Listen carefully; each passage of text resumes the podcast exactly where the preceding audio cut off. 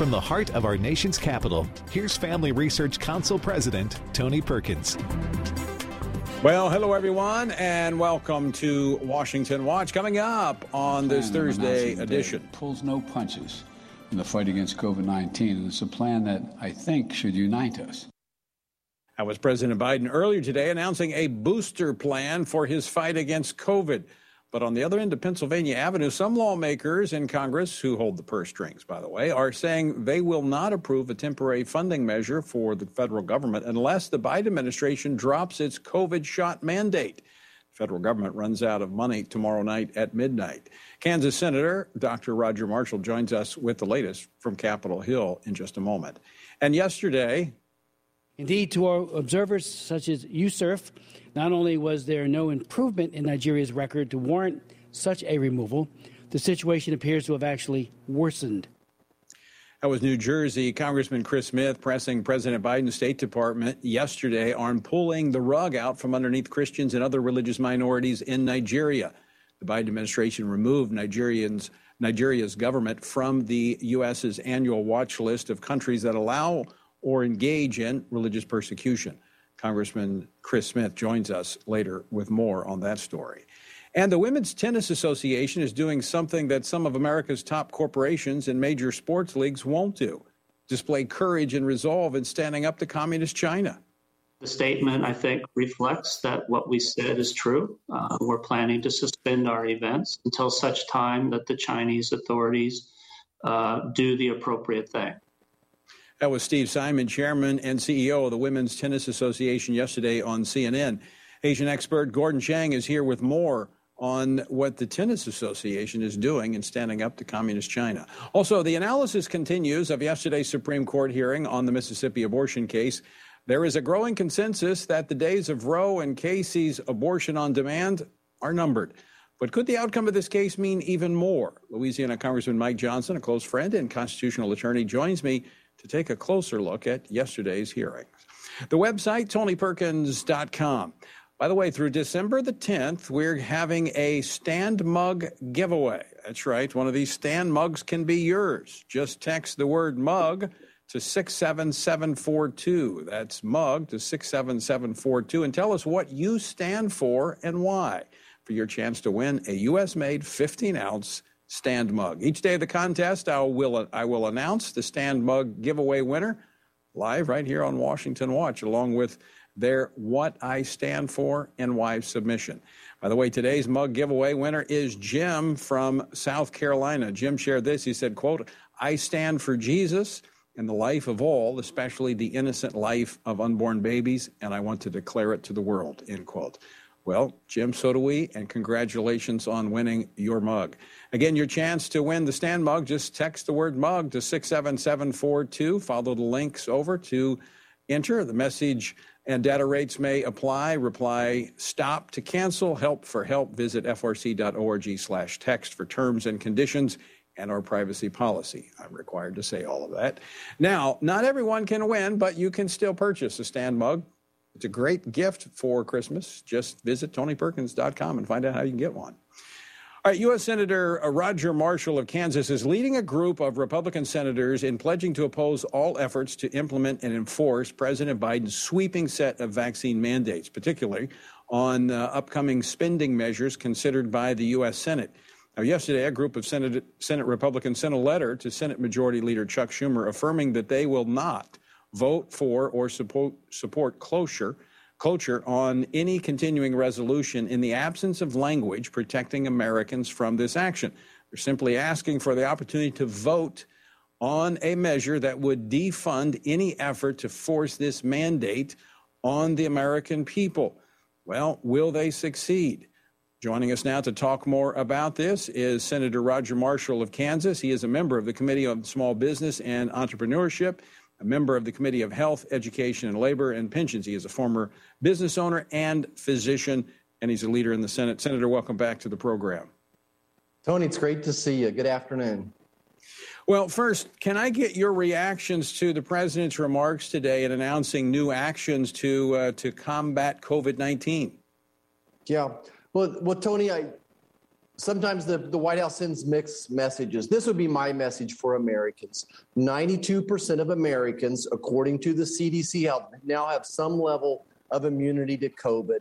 Uh, we think that natural immunity is going to serve you well. We think the vaccinations will serve you well, and the boosters will probably be required as well. But something every one of us can do is work on our own immunity. So, you know, eat healthy, exercise, get seven hours of sleep, all those things that our grandma talked about. So that's what I'm going to stay focused on. Uh, there's other issues, even more than COVID, going on out there. Um, we talk about Omicron if you want to in a little bit, but uh, you know, stay the course, right? Everyone, stay the course. Do what our grandmas told us to do. Well, President Biden uh, kind of feels like everybody should get in line with his plan, and that includes you. He kind of made a veiled reference to uh, you and your colleagues uh, there in the Senate. Uh, I'm going to play a clip of uh, what he had to say today. Play clip number four, please. And it should be and should get bipartisan support, in my humble opinion. And it should unite us, not continue to separate us. Parenthetically, you all know that there are literally, as it relates to whether or not we're going to pay the federal debt, whether we're going to, in fact, have a continuing resolution, et cetera, some of my friends on the other team are arguing that if I don't commit that there'll never be any more mandates, they're going to let us default. In the neighborhood I come from in Claymont, they'd look at me and say, go figure. Senator, how do you respond? well, my whole push here is we don't want an economic shutdown, right? And by the way, if there were no more federal mandates, we'd be okay with that one. But specifically, we don't want a federal mandate uh, requiring businesses uh, above any businesses, but specifically, his order is anybody with more than 100 employees will be uh, fined by OSHA if, if everybody's not vaccinated. That's going to be an economic shutdown, right? Three, 400,000 jobs will be affected in Kansas. Uh, Arizona, a million jobs would be impacted. Georgia, 1.8 million dollars would be 1.8 million people would lose their jobs in Georgia as well. So we're trying to prevent an economic shutdown. We asked uh, Leader Schumer, President or Senator Schumer, months over a month ago to say, look, let's fix, fix this problem before we get to this date, before we get to midnight tomorrow. He's waited till today to take a peek at this. Uh, again, in the background, 92% of Americans have some level of immunity. So, to, to, be very clear, what you're asking for, what the Republicans that are have sent this letter to Senator Schumer, you're simply asking for a vote on the Senate floor as this continuing resolution in, in agreement to allow it to fast track to be able to get to the floor and have a vote on it before midnight tomorrow night. You're simply saying, well, let's have a vote as to whether or not we can defund these Biden imposed mandates. Is that is that correct? Yeah, Tony, it, it is just that simple. And by the way, Schumer could have uh, bypassed us if he had been leading a competent government. He could have bypassed unanimous consent if he would have started this process three or four days ago. But I'm going to use every tool I can to fight for Americans, to fight for Kansans. Uh, so, so, he's given us this opportunity to defund OSHA over this issue. Um, I value people's jobs, and it's more than just jobs. This this this vaccine mandate is going to cause brownouts. Those people that keep your lights on, uh, we're going to lose some of those folks. So we'll have brownouts. It's going to impact national security. It's going to impact supply chains and increase inflation. And I know all your listeners are being impacted by inflation as well. All right. So what are they afraid of? I mean, they control the Senate. You're just saying, let's have a vote. And the 51 senators say, all right, we're not going to fund mandates. Then they get their funding for government, but they can't mandate these sh- shots. But if they are uh, so convincing in their justification for these mandates, then the Senate votes for it and it moves forward, right? Yeah, yeah, I- exactly. And I think that's when we get into politics of this, right? So may- maybe, like I mentioned, 1 million jobs in Arizona, 1.8 million jobs at stake in Georgia. So we're going to make a couple senators take a tough vote. And so it's up to the president. It's up to Schumer. Does he want to shut the government down over this? That's up to them. I don't want to shut the government down, but I don't want this vaccine mandate, uh, and I don't want to kill jobs across the country. Well, I think, uh, and I think I speak for our listeners all across America, including a lot of your constituents in Kansas, is that they are looking for Republicans in the Congress to stand up to the overreach of the Biden administration, which I see you doing by leading this effort in the Senate to, to simply say, give us a vote. Let us vote on whether or not this should be done. The courts have already said the president has overreached in his authority. This is the role of Congress. And it looks like to me that Congress is shirting its responsibility. Yeah, Tony, I think the folks all across the country want to see Republicans fighting harder. And that's what I committed to. I've been a fighter my whole life. You, you, you talked about the Dobbs, Mississippi case. I've been fighting to protect life. Uh, at conception, my whole entire life as an obstetrician, I'm going to keep fighting to protect life. I'm going to keep fighting to protect our God given constitutional rights. Uh, the big picture here is this this is an unconstitutional federal vaccine mandate. All the courts agree with that. Let's give those employers some certainty. I signed a paycheck every other week for 25 years. I know what it's like to have uh, federal government issues out there that tie my hands. Let's give those employers some certainty back home. Let's get rid of this OSHA mandate. Let's make sure they have no funding that they can go after my businesses back home.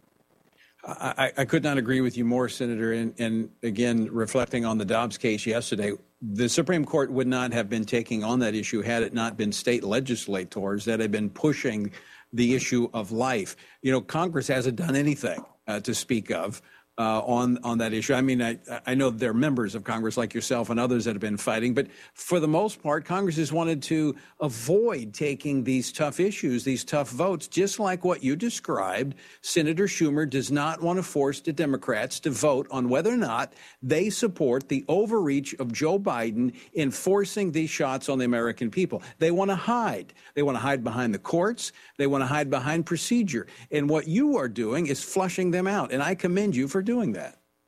Yeah, yeah, thanks, Tony. And I just can't help but just talk more about that Dobbs case. I'm so excited that this historic opportunity has presented itself, that for such a time as this, Donald Trump was president to, impo- to appoint three conservative Supreme Court justices. And I'm just thrilled by the line of questioning yesterday. I'm thrilled that we have a chance to take this issue back to the local states to protect life at 15 weeks and beyond. You and I want to protect life at conception, but the supermajority of Americans believe that that we should not be aborting babies that can feel pain, that can suck their thumb, that can hear their mom's voice, we can understand a sibling's voice in the room as well. Um, so this is a golden opportunity God has given us, and I can't wait for the decision come this next summer. Uh, I'm with you on that. And, and, again, I would just underscore we would not be at this moment had there not been men and women in public office that were willing to push back just what you're doing in the United States Senate. We need more leaders who will rock the boat, if you will, whatever analogy you want to use. We need, or metaphor, we need to be pushing back, holding firm, and defending the Constitution and the freedoms of the American people. And again, uh, Senator. I commend you for doing that. And thanks so much for being with us today. Thanks, Tony. We appreciate all your support. All right, Senator Roger Marshall of Kansas, fighting on your behalf on Capitol Hill. And I hope he succeeds. Now, I know he's, he's having, having to fight against his own party. Um, and, and a lot of these guys are, are, are good friends and on the other side of this, uh, the other Republicans. But look, we got to fight. Speaking of fighting, Congressman Chris Smith of New Jersey fighting for religious freedom. He joins us next. Don't go away. Are you struggling to spend consistent time in God's Word? Then join Family Research Council on an exciting journey through the Bible. FRC's two year Bible reading plan helps you to approach daily Bible reading with an intentional focus of diving deeper into the nature of God and how His Word speaks into cultural issues. By studying the Bible, we can see the grandeur of God unfold throughout the past. The Stand on the Word reading plan takes you through daily scripture in an engaging manner to help you stay grounded in God's truth. All wisdom comes from God, and He has given us the Bible as a way to understand the world. Start this adventure today with Family Research Council. When you sign up, we'll text you every Sunday with daily passages and questions that help prepare you for conversations with your friends and family. To begin this journey, visit frc.org/bible. With the current division and confusion of our culture, it is so important for Christians to root ourselves in the truth of God's Word so that we are prepared to give a reason for the hope that we have. For this purpose, Family Research Council launched the Center for Biblical Worldview. The center applies the Bible and the historical teachings of the Church to current issues. This helps Christians understand and live by a biblical worldview, know why Scripture must be authoritative, and equips believers to advance and defend the faith in workplaces, schools, communities, and the public square. The experts at the center address and provide resources on issues like religious liberty, abortion, voting, marriage, and sexuality. To access free resources like the Biblical Worldview series, go to frc.org/worldview. To get highlights of the latest work of the Worldview Fellows, including blogs, interviews, and publications, sign up at frc.org/subscriptions. At Family Research Council, it is important to us that we stay connected with you and that you stay informed. With the increase in tech censorship of conservatives and Christians, we've decided to be proactive to make sure we don't go completely dark due to censorship. That is why we've created a tech subscription platform. If we get canceled, you can stay informed and still find updates on faith, family, and freedom. How? Just text STAND to 67742 to sign up for our text alerts, and you will get FRC's content straight to your phone. Again, just text STAND to 67742 and you will get special alerts on the biggest stories of the day. You can stay informed with just a simple text. We want you to be able to stay connected with like minded community and to always have access to our content. Stay connected and informed. Just text STAND to 67742.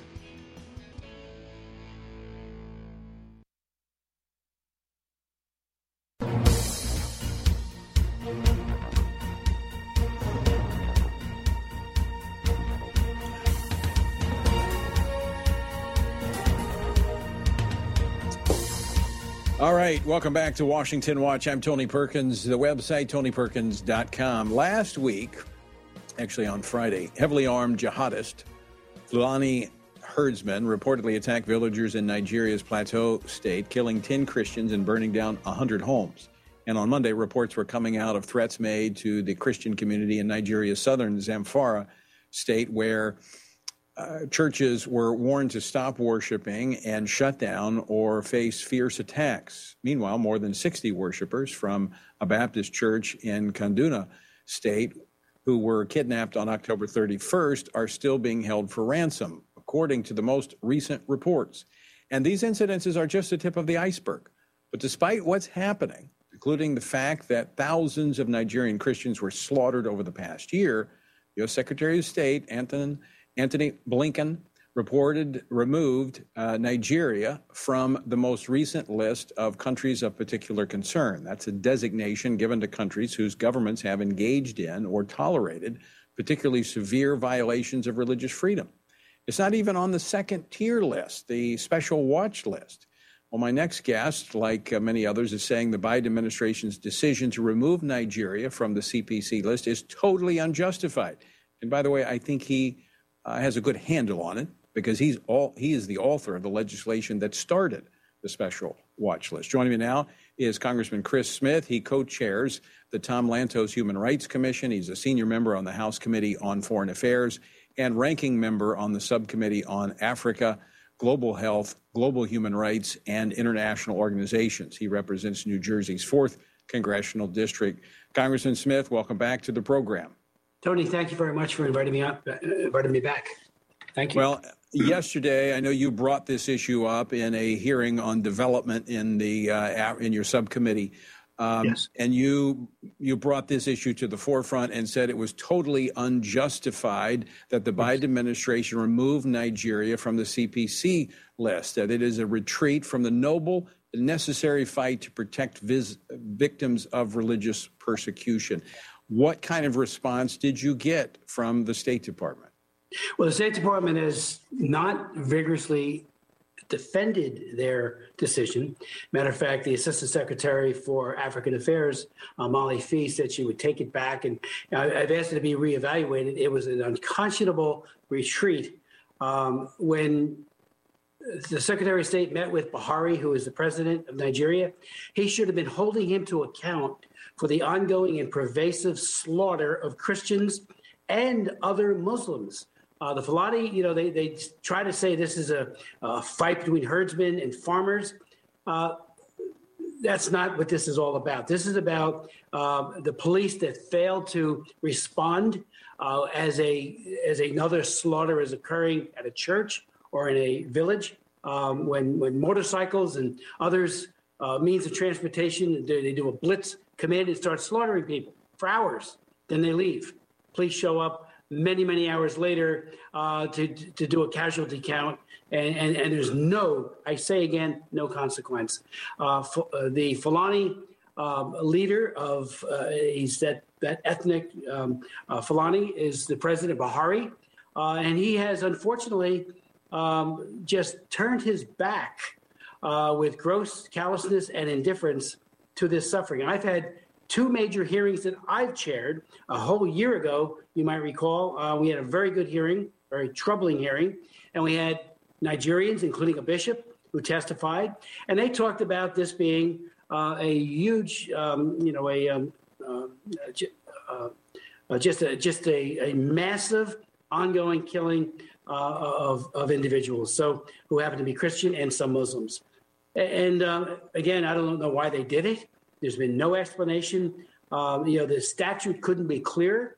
Uh, even if there's indifference uh, to what the country is doing, to what the leadership is doing, that still puts them on the CPC list uh, if they look the other way and look askance uh, to what is happening. And that's just what uh, Buhari is doing. Well, I, I, my listeners know know this. The regular listeners that I, in full disclosure, I'm on the U.S. Commission on International Religious Freedom, so I, I have a, not as much knowledge as you do about this. You've been at this a very long time, probably the leading voice in Congress for religious uh, to defend those being persecuted for religious purposes. But from from my vantage point, what I've seen, I'm, I'm hard pressed to find a situation in the last 20 years where you had a country on the top list of country of particular concern, meaning they engage in or tolerate this egregious, systematic, ongoing violation of religious uh, persecution, to be completely removed from the list even bypassing the second tier list when nothing has changed in the country. Has there ever been a precedent? Is there is there a precedent for this? No, there there is not. And uh, again, I think it was a purely political move on the part of the Secretary of State Blinken. Uh, you know, he wanted to go over there and, and, and give goodies out uh, to a a president uh, who does not deserve it. He needed to be held to account. Uh, there needs to be a sanctioning of Nigeria. Uh, and there are a number of things prescribed in, in the International Religious Freedom Act, as you know so well, working on USCIRF, the commission and thank you for that service. It is truly remarkable. And your commission couldn't have been more clear that this was an abrogation of our responsibility to speak truth to power. Uh, but when Blinken comes and testifies, and I hope it's soon, I will ask him directly. I wish some reporters would ask him at his press conferences uh, and, and, to really drill down uh, what did you get for it? Why did you capitulate uh, America's commitment to people who are being persecuted for their faith uh, to get along? Somehow. I, the, the facts do not warrant it. Even indigenous human rights organizations, including one group, uh, said they were they, they, were they were just awestruck by this. How did you do this? Um, it's not based on the record, that's for sure. And unfortunately, it gives the greener light uh, to the people who are committing genocide to expand that genocide against Christians. And again, you look at the groups. You know, uh, uh Genocide Watch uh, called Nigeria a killing field of defenseless Christians, a killing field, right? Uh, right? In, you know, and, a fifth of all uh, uh, Africans live in Nigeria, right, worldwide. Right. I mean, it's a huge country, and to allow this to to fester like this, uh, I am so disappointed. I can't even begin to tell you. Um, you know, Frank Wolf wrote the original International Religious Freedom Act, as you know, uh, and I did the one that bears his name. Uh, we have right. done, you know, yeoman's work. The legislation needs to be followed faithfully. It is not. Yes. Congressman Smith, we got to leave it at that, but I want to thank you for continuing to lead out on this. And I will just say this is bigger than even religious freedom, and the State Department, for no other reason, should be looking at this because of the humanitarian crisis this conflict could create in Africa. And I know you're on top of that. Folks, stick around. We're coming back with more Washington Watch right after this. What is religious liberty and why should you care about it? Simply put, religious liberty is the freedom to choose your religious beliefs and to live according to those beliefs. Why should we care about this freedom? At Family Research Council, we care about religious freedom because we believe that it is an inherent human right that all governments have an obligation to protect. Tragically, not all governments do. Religious persecution is a tragic reality around the world that is not often acknowledged by the media even though attacks on people of all faiths continue to increase globally. In Scripture, God calls Christians to pray and care for the persecuted church, the downtrodden, and those who cannot help themselves. Therefore, we must be advocates for those persecuted for their faith. To access Family Research Council's latest resources and to learn more about religious freedom and what you can do to help the persecuted, go to frc.org/slash religious liberty. Do you want to be able to stay up to date on conservative news? Are you looking for Christian resources to help you stay politically engaged? Then download Family Research Council's Stand Firm app. With all of our content available at your fingertips, you will conveniently be able to stay up to date throughout your busy day. The Stand Firm app will give you access to a variety of resources, such as our most recent episodes of Washington Watch with Tony Perkins tweets, and other social media posts, and our latest blogs, updates, and publications. Additionally, you will have the opportunity to take action and make your voice heard by contacting your elected officials on the issues that most concern you. Visit the App Store on your smartphone or mobile device and search Stand Firm to download Family Research Council's official Stand Firm app.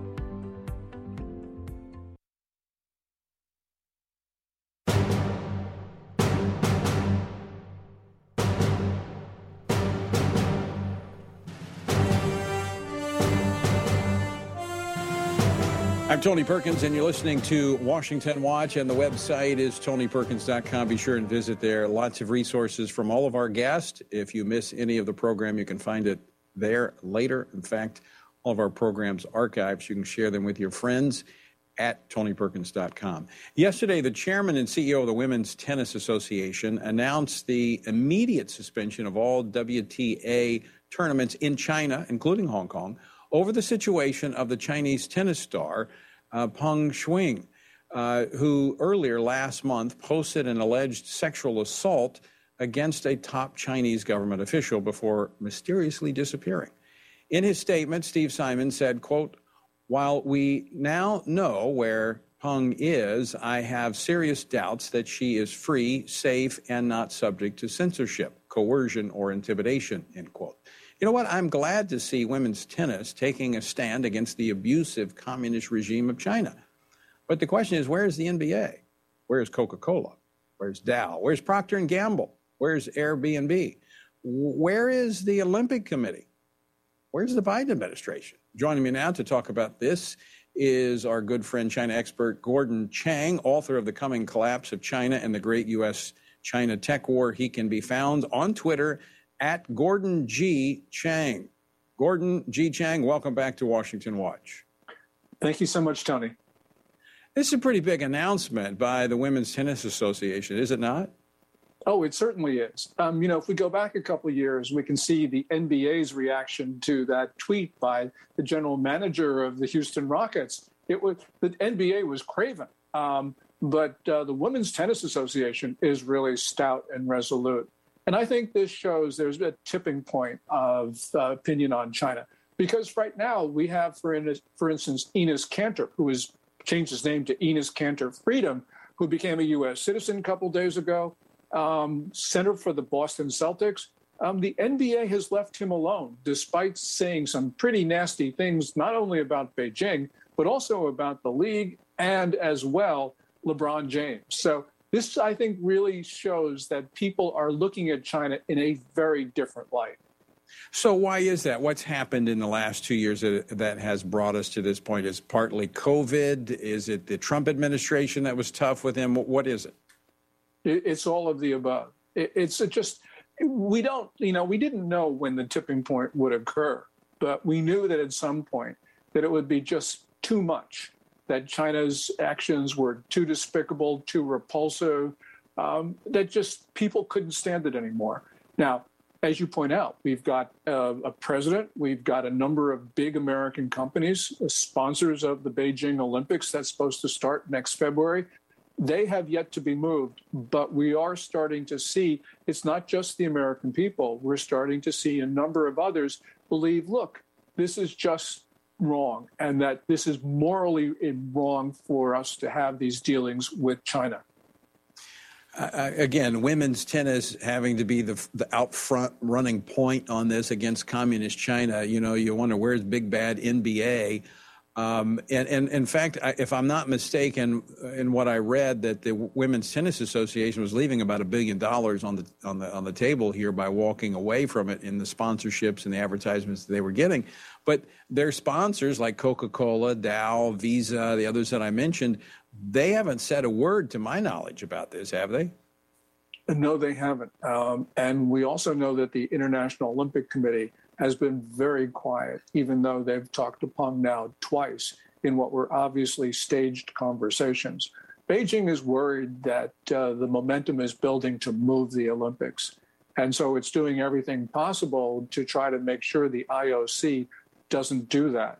Um, you know, Stalin is reported to have said the death of one person is a tragedy, the death of a million is a statistic. Well, I think what we have seen is the plight of one woman has an emotional resonance with people. And so it's really become impossible, for instance, for the Women's Tennis Association to just continue business as usual. And that means it's going to be impossible eventually for the Men's Tennis Association to uh, have events in China and other sporting organizations. So this will build up steam. And that's a good thing because clearly China is morally repugnant. And we now, I believe, Tony, have a moral imperative not to do business with China. That's a really good point, Gordon, that now this abusive regime has a face on the victim and and the rest of the world can see this and i think that makes a huge difference as opposed to you know faceless nameless uh, uyghur muslims or christians that are being persecuted. Now we have someone uh, who people can identify with. And I, I do think it's interesting. We have seen this momentum. Are we at that tipping point where we could see the uh, the international community kind of close ranks against china? I hope so, and maybe I'm I'm a bit too optimistic, but I do think that this is the time um, for activist groups to propel um, this movement and to fuel it. Um, largely because right now Beijing doesn't have an answer. Um, we have seen some very clumsy propaganda um, videos and the rest, and everything that China's been doing has been making it worse for itself. Yeah. Um, so right now, I think this is a time. Um, and and obviously, um, as we learn more and more about what's going on in China, not just with the Me Too movement, because Peng did accuse um, Zhang Gaoli of rape, um, but also just because in general, um, right. a lot of things have just occurred. And it's a good time to think about all this at Christmas time when people are buying things to uh, not buy products made in China, oftentimes with uh, forced labor and uh, doing business with those companies that turn the turned a blind eye to the abuses of the uh, Communist Party. Uh, Gordon, always great to talk with you. Thanks so much for joining us. Thank you, Tony. I really appreciate it. All right, folks, don't go away. We're coming back with a deeper look into yesterday's Supreme. Do you want to be able to stay up to date on conservative news? Are you looking for Christian resources to help you stay politically engaged? Then download Family Research Council's Stand Firm app. With all of our content available at your fingertips, you will conveniently be able to stay up to date throughout your busy day. The Stand Firm app will give you access to a variety of resources, such as our most recent episodes of Washington Watch with Tony Perkins, tweets and other social media posts, and our latest blogs, updates, and publications. Additionally, you will have the opportunity to take action and make your voice heard by contacting your elected officials on the issues that most concern you. Visit the App Store on your smartphone or mobile device and search Stand Firm to download Family Research Council's official Stand Firm app. What is religious liberty and why should you care about it? Simply put, religious liberty is the freedom to choose your religious beliefs and to live according to those beliefs. Why should we care about this freedom? At Family Research Council, we care about religious freedom because we believe that it is an inherent human right that all governments have an obligation to protect. Tragically, not all governments do. Religious persecution is a tragic reality around the world that is not often acknowledged by the media even though attacks on people of all faiths continue to increase globally. In Scripture, God calls Christians to pray and care for the persecuted church, the downtrodden, and those who cannot help themselves. Therefore, we must be advocates for those persecuted for their faith. To access Family Research Council's latest resources and to learn more about religious freedom and what you can do to help the persecuted, go to frc.org/religiousliberty. Attention university students. Are you looking for an internship that will help you grow as a Christian leader and allow you to positively influence the culture? Then Family Research Council's internship program is for you. FRC's life changing 12 to 15 week internship program will prepare and equip you for the next step in your professional journey. You'll enjoy a speaker series focusing on careers and callings, lectures from prominent conservative leaders, and weekly biblical worldview training. All of these offerings were created to aid you in your personal and professional development. As an intern, you will have the opportunity to work side by side with our experts in policy, communications, event planning, and more. The real world experience you gain will prepare you to pursue a career of influence and make a difference wherever God calls you. This paid internship offers fully funded housing in the heart of downtown DC, giving you the chance to experience our nation's capital. Visit frc.org/internships to apply.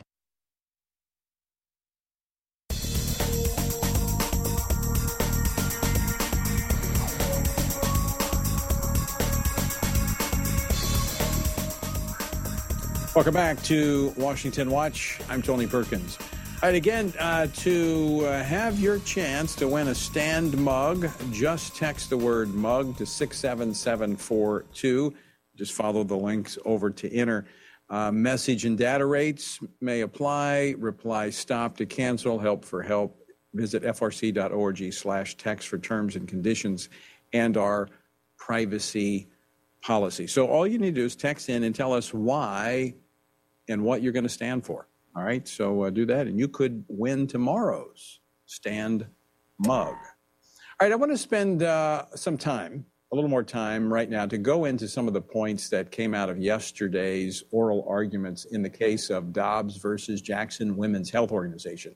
There's a lot that came out, uh, but we'll try to hone in on a few of the key points. Joining me now to uh, to help with this dissection is uh, Congressman Mike Johnson, who is a member of the House Judiciary Committee, a top ranked Republican for its subcommittee on the Constitution, Civil Rights, and Civil Liberties. He also has uh, two decades of previous experience in constitutional law. He represents the 4th Congressional District of Louisiana. And on top of all that, he's known me for about 30 years. So, uh, Mike, welcome back to the program. Hey, Tony, it's always a pleasure to be with you. Okay, let's. Uh, I want to focus in on a couple of things because I think the left was running scared yesterday. Um, you know, they weren't. I think what's happened, they no longer have the cover of an activist court to protect this house of judicial cards that they've been building all of this on. Justice Sotomayor was asking, you know, these questions repeatedly of uh, Scott Stewart, the uh, Solicitor General from Mississippi, about the advancements in medicine that we've uh, had over the past three or four decades. So let's play uh, that clip. I want to play that clip. So go ahead and play that one. What are the advancements in medicine? I think it's a, an advancement in, in knowledge and concern about such things as uh, fetal pain, what we know the child is doing and looks like and is fully human you know, from a very early. In, in regular cases, courts decide whether science fits the Daubert standard. Obviously, the, under the Daubert standard, the minority of people, a, a gross minority of doctors, who believe fetal pain exists before 24, 25 weeks. It's a huge minority. and one not well founded in science at all. So um, I don't see how that really adds anything to the discussion. That a small fringe of doctors believe that pain could be experienced before a cortex is formed. Clearly trying to get away from the science because, as you have argued, abortion cases from Louisiana in the courts, science is on the side of the pro life argument. Look, this is not 1973. And as has been pointed out at the time that Roe was decided, I mean, that was almost 50 years ago, you know. Um, if you looked at an ultrasound in, in 1973, it really was blurry. You, you couldn't really tell what you were looking at. Well, now, Tony, as you and I both know, and everyone knows, we have 4D ultrasounds. I mean, there's no question about the humanity of an unborn child from the earliest stages.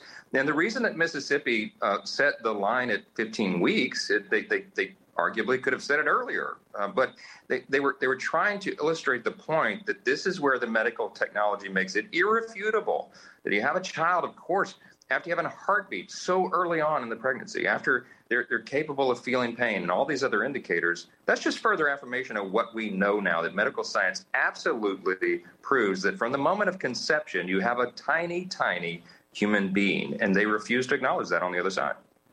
Yeah, when we talk about 15 uh, weeks, you know, I like to kind of unpack that a little bit. That's almost four months of pregnancy. You know, most people think yeah. of pregnancy in terms of months, not weeks. Um, unless you're a mother, you're counting the weeks. But most of us look at it at nine months.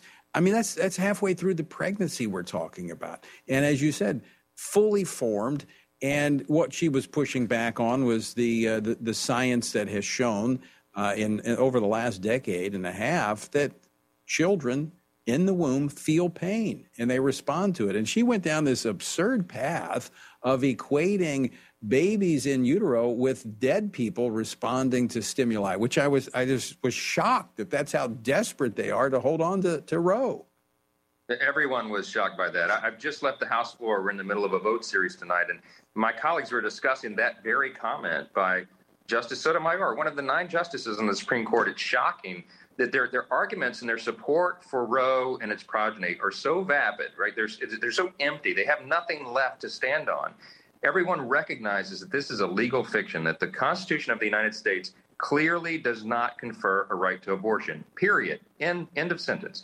And, and because of that, we have, for almost a half century, perpetuated this legal fiction at great cost. Of course, 63 million or more unborn children. Tony, I turned 50 in January. I'm just a year older than Roe.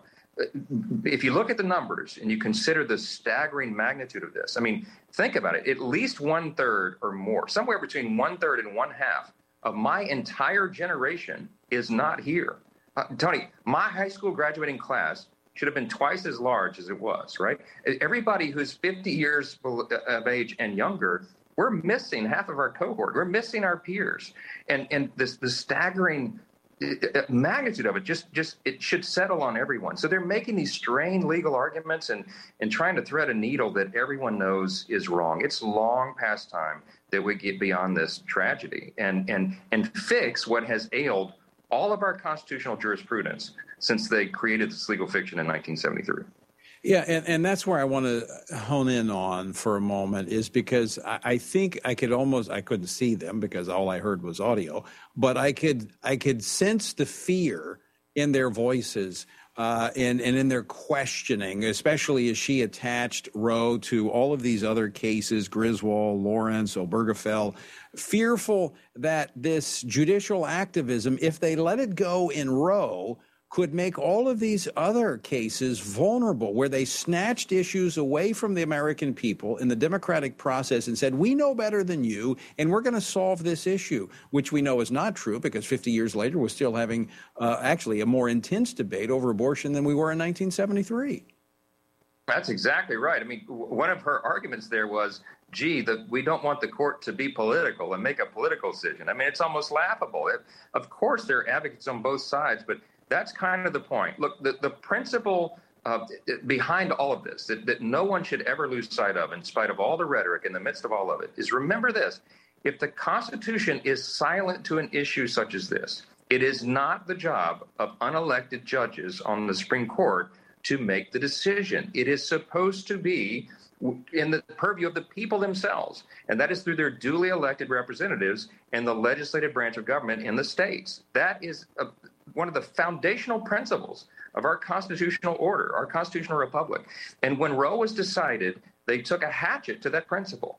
And, and to restore it means that we restore constitutional order, the original meaning of the Constitution, what, what it was intended, how our system of government was intended to work. It is the right of the people to make these decisions.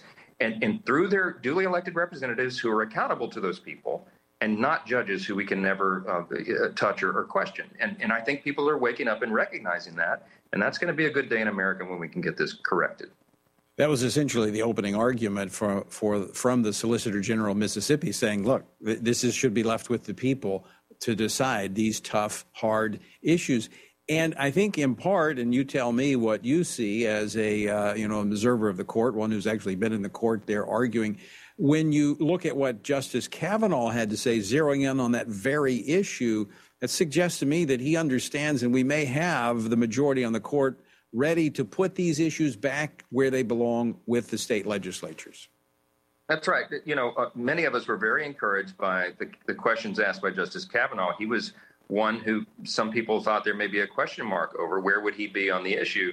And and i think he went right to the heart of it. And, and he listed as you know a, a number of decisions 12 or 15 or so i lost count of, of cases that overruled previous opinions of the court that were wrong.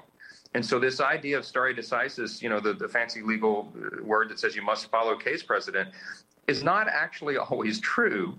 And there are times in the history, and there have been many times in our history as a nation, where we have cor- had to correct a past uh, error by the court. And, and this is certainly one of them. And I, I think by the questions that Kavanaugh asked, Justice Kavanaugh, I, I think that's a very good indication where he is. And I count at least five votes now, Tony. That's that's my prognostication uh, that, that that we may be very very well be able to overturn Roe with this, and uh, hopefully there'll be six. I, there's some question I think still about where Justice Roberts may be, but I don't think that he wants this opinion to be five to four. That's my guess. I mean, uh, it, all of our guesses are as good as they are, but having watched the court a long time and knowing these justices, I, I I think we're in. I think we have a high degree of confidence that something is about to change. This is Washington Watch. I'm your host, Tony Perkins. Congressman Mike Johnson of Louisiana is joining me from Capitol Hill. You hear that uh, noise in the background. That's not a fire alarm. That's uh, their voting indication. You got to vote on the floor here. I know you got to run here in just a moment. But let me ask you this question. I think, this is my view, if the court were to rule, as we've been describing, putting this back to the states, I see this as a path for the court to detangle itself from politics and actually restore confidence in the court that it is not a uber legislative body. What a healthy outcome that would be. You know, part of the problem that we have right now is that the American people are losing their faith in our institutions. They're losing their faith, as I was arguing with Attorney General Merrick Garland before the uh, the Judiciary Committee a few weeks ago.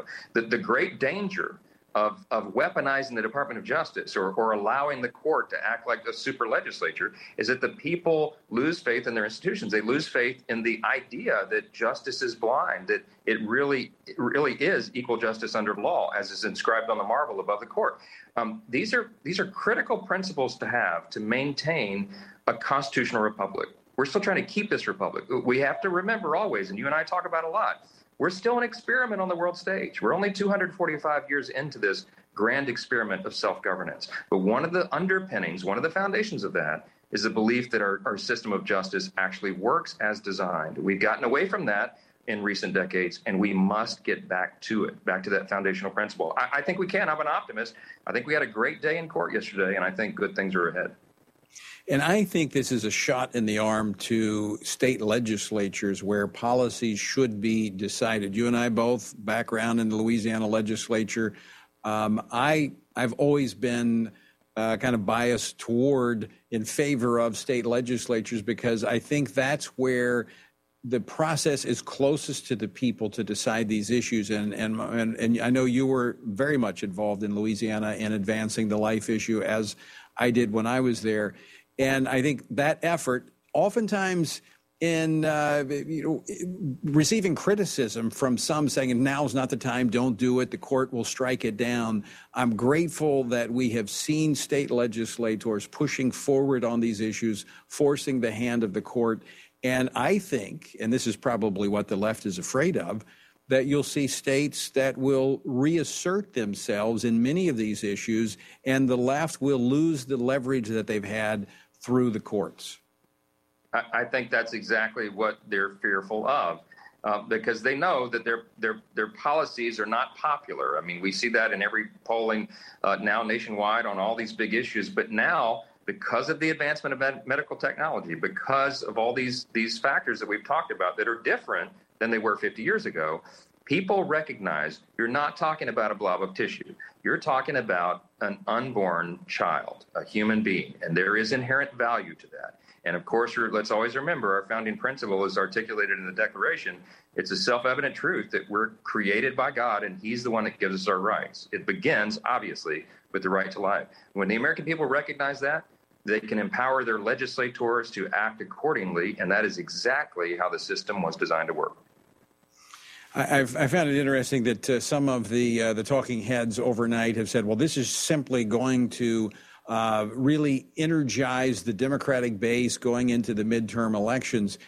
You know, I don't see that because they don't they can't do anything legislatively. They've you know Congress has been talking about or the Democrats have been talking about codifying Roe, knowing that this was coming in the courts, and they've not had the ability to do that. So I don't see why people would go out and support the Democrats because they can't do anything in Congress. If anything, I see this as fueling the support for pro life conservatives at the state level who will now take on this issue eh, if, in fact, it comes back to them from the courts. I think that's right, and there will be a lot of important work to be done. Just just uh, overturning Roe is not the end of the battle; it's the beginning. Now, I'm grateful to be from Louisiana, one of the dozen states or so that will, that has a trigger law that will automatically become a, an abortion-free state, pro-life. Uh, and there's a number of states that will join us. But of course, there's a number of states that are going the opposite direction as well. And there are many states who will, will have yet to address the question comprehensively on the state level. So there's a there's a lot of work to. I do think it energizes the base, and I, I think it's going to be good uh, for the party, but more importantly, it'll be good for the principle of what's right and what we should That's be right. pursuing. That's right. And for our Republic. Congressman Mike Johnson, no, you got to go vote. Thanks so much for uh, taking time to join us this afternoon. Great to talk to you. Thanks, Tony. You too. Keep it up. All right. Uh, Congressman Mike Johnson of uh, Louisiana. Look, I, I, we talked about it yesterday, but I just want to say it again. This is the result of people not losing heart, being involved in the process, even when it sometimes looked hopeless, and even facing defeats, coming back and doing again. Why? Because it was the right thing to do, to stand for the sanctity of human life. And regardless of what the court does, we'll continue to stand for the sanctity of human life because every life is created in the image of God. All right, folks, thanks so much for joining us. Until next time, I encourage you with the words of the Apostle Paul found in Ephesians 6, where he says, When you've done everything you can do, when you've prayed, prepared, and taken your stand, by all means, keep standing.